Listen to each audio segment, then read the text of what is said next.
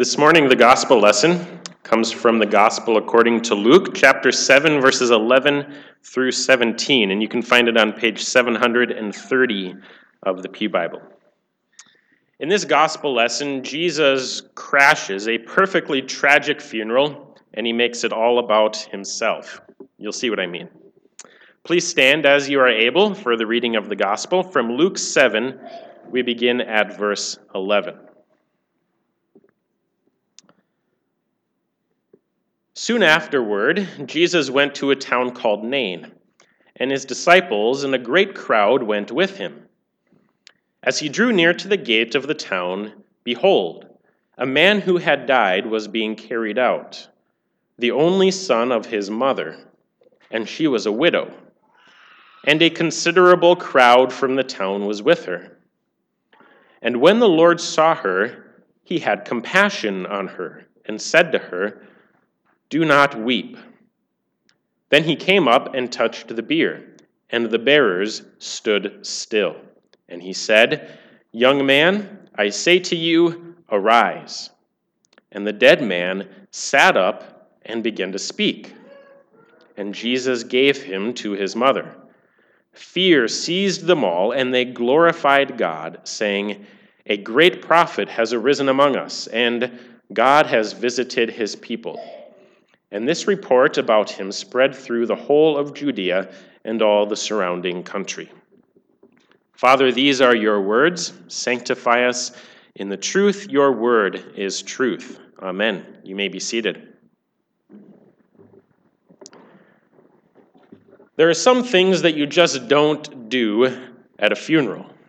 There are certain unwritten rules that everyone is expected to know and follow. It's a matter of respect for the dead and compassion for the family.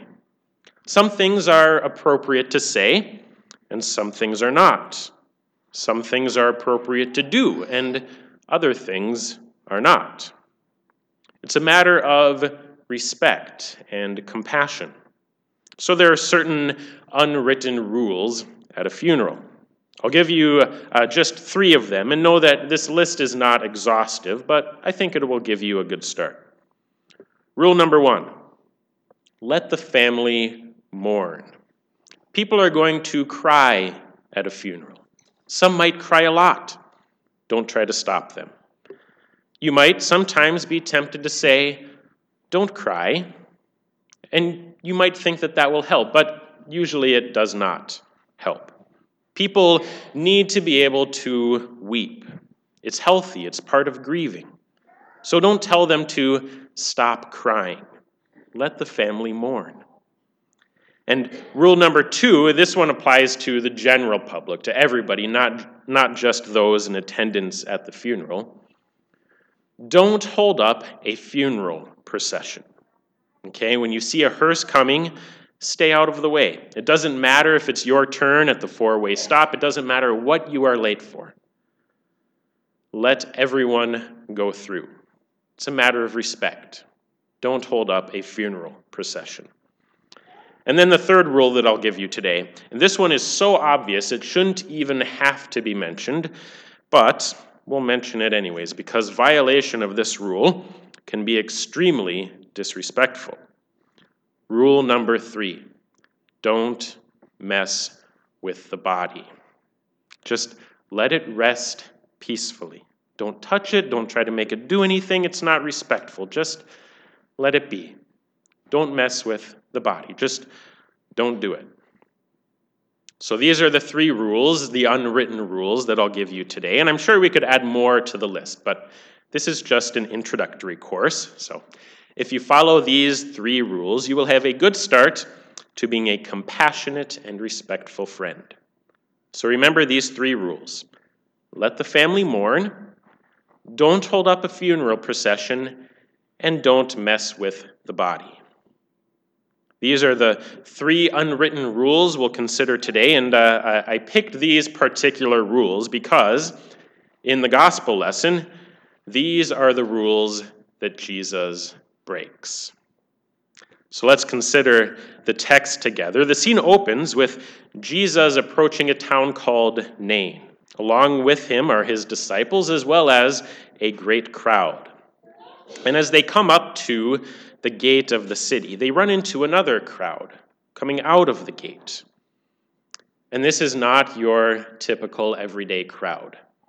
This is a funeral procession, and it was a, a rather somber one at that. The young man who was being carried out was an only child, or at least the only male child, which was significant in the ancient world. And beyond that, the mother was a widow. And that put this woman in a rather desperate situation. The person here with a real problem, I guess aside from the dead guy, of course, was the mother. In ancient Israel, having a husband or a son guaranteed women certain social protections. That's just the way society was. And perhaps even more important than that, having a son or a husband provided income. There were few, if any, jobs available for women, and if there were any, the pay would have been well below a living wage. So, for this woman, beside the obvious emotional loss of losing her only son, she had a serious financial problem.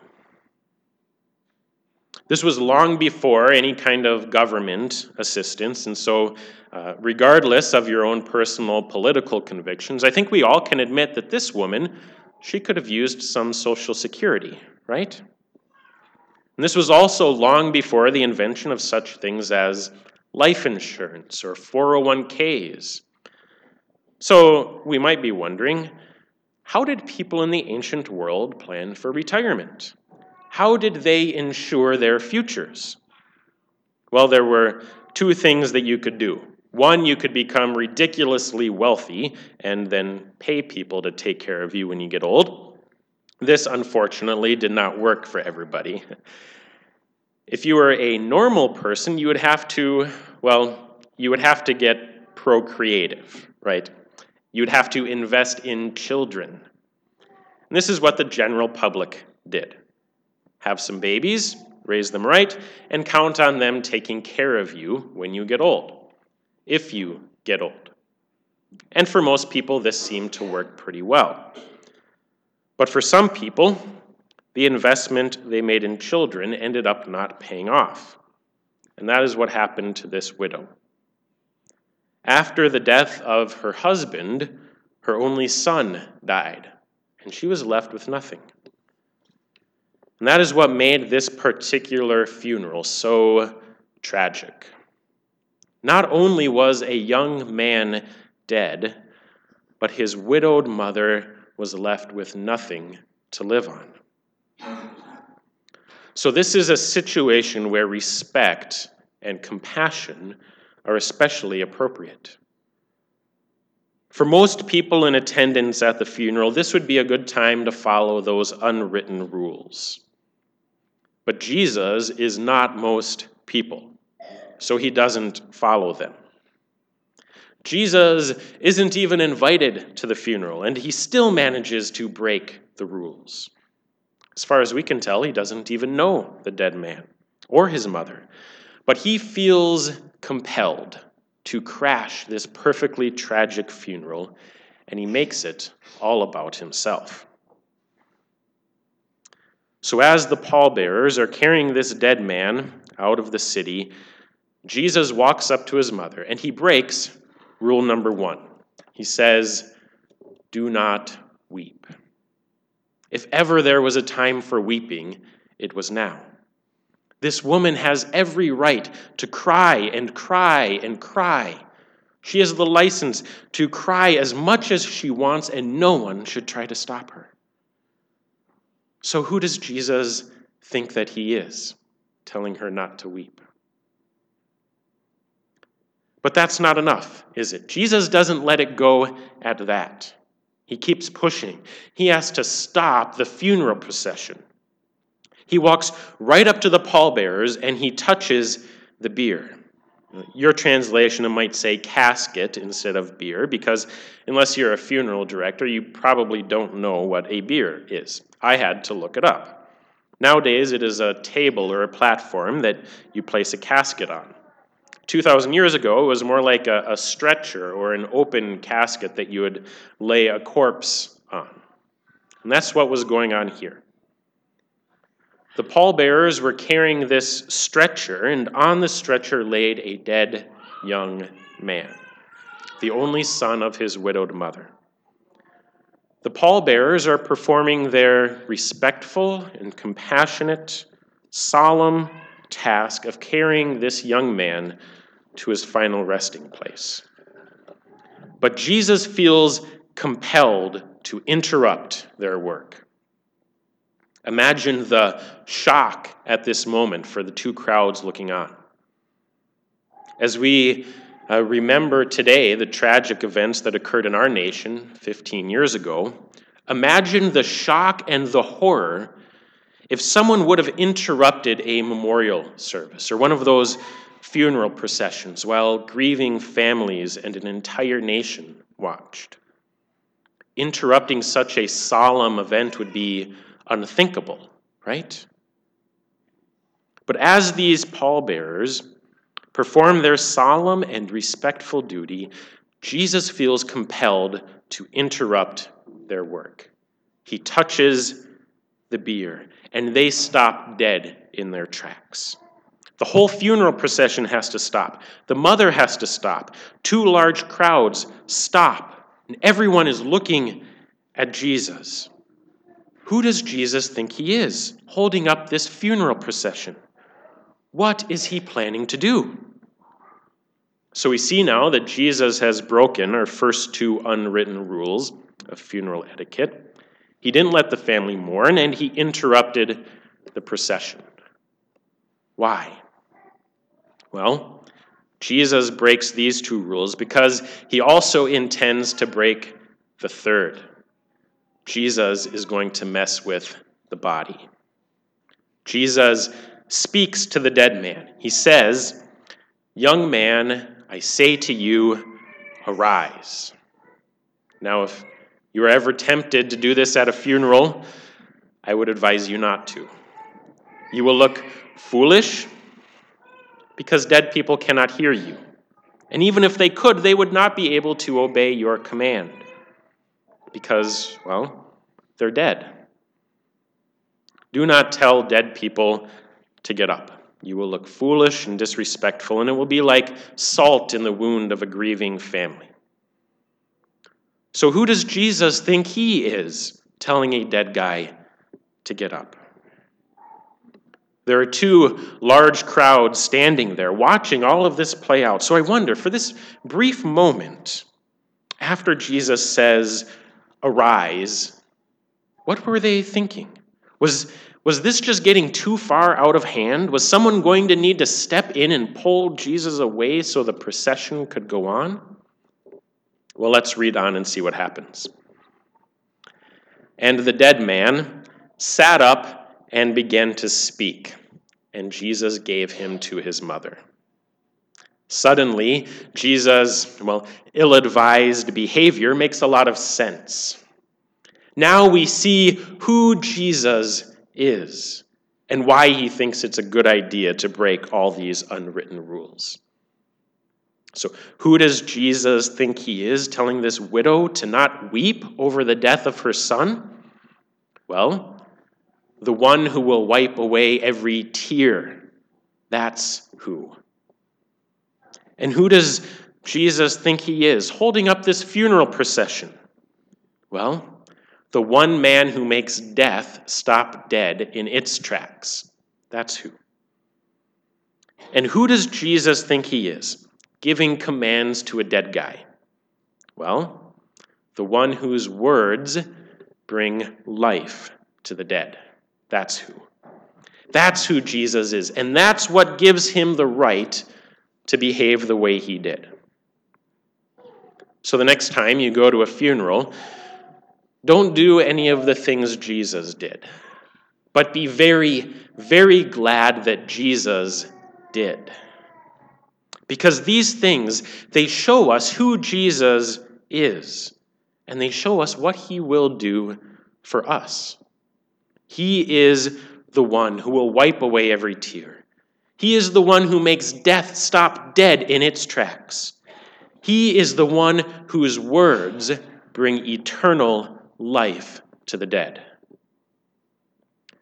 Jesus gave life back to this dead man, and he gave this son back to her widowed mother, back to his widowed mother.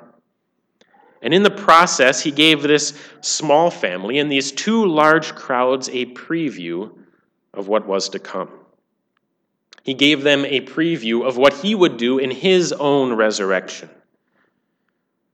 Jesus had performed the most remarkable miracle. No one had seen anything like this. But his work was not done. His work was just beginning. It would not be enough to, to simply go around raising people from the dead, because people would keep getting sick and they would keep dying. In order to find a universal solution, Jesus would have to get at the root of the problem, right? He would have to deal with death face to face. And in order to do that, he would have to deal with sin, the cause of death. And this is what the cross is all about. If he was going to heal our disease once and for all, he would have to bear our sin and die our death. And so that is what he did. He bore our sin in his body, he suffered our death. And having suffered death, he overcame it. On the third day, he rose again from the dead. But something was different about this resurrection. A change had occurred in Jesus' resurrection. Since the sinless one, the sinless Son of God, had borne the sin of the whole world, the cause of death was removed. His body was now free from the corruption that causes death. Jesus would never die again. Unlike this young man from Nain who was raised to eventually just die again, Jesus will never die again. He has created a new kind of resurrection. And this, this new kind of resurrection does not just return things to the way they were before death. This kind of resurrection restores things to the way they were before sin, to the way they were intended to be. Jesus has done more than remove death, he has removed the cause of death sin. My sin, your sin, our sin. This is what he has removed. And this is the universal solution. This is what gives us hope. When we have funerals today, everything goes according to plan. The family mourns, no one interrupts, and we put the body in the ground. Unfortunately, no one comes to break all those rules. We don't get the gift that widowed mother got, at least not yet. But we are given hope, sure and certain hope, that Jesus has defeated this enemy of death, along with its cause. We have hope that Jesus will wipe away tears from every eye forever. We have hope that Jesus will make death stop dead in its tracks forever. We have hope that Jesus' words can and will bring life, everlasting life, to the dead forever. We possess the sure and certain hope that Jesus will come again and raise the dead not after the pattern of this young man's resurrection, but after the pattern of his own resurrection. This is the promise he has made to us, guaranteed with the fact of his own resurrection. On that day, Jesus will say one last time, Arise. And the dead will rise. Jesus will give sons back to their mothers, daughters back to their fathers, and he will give all of his believing saints to our gracious Heavenly Father. And thus it shall be forever and ever, world without end. Amen. Now may the grace of our Lord Jesus Christ, the love of God, and the communion of the Holy Spirit be with you all. Amen.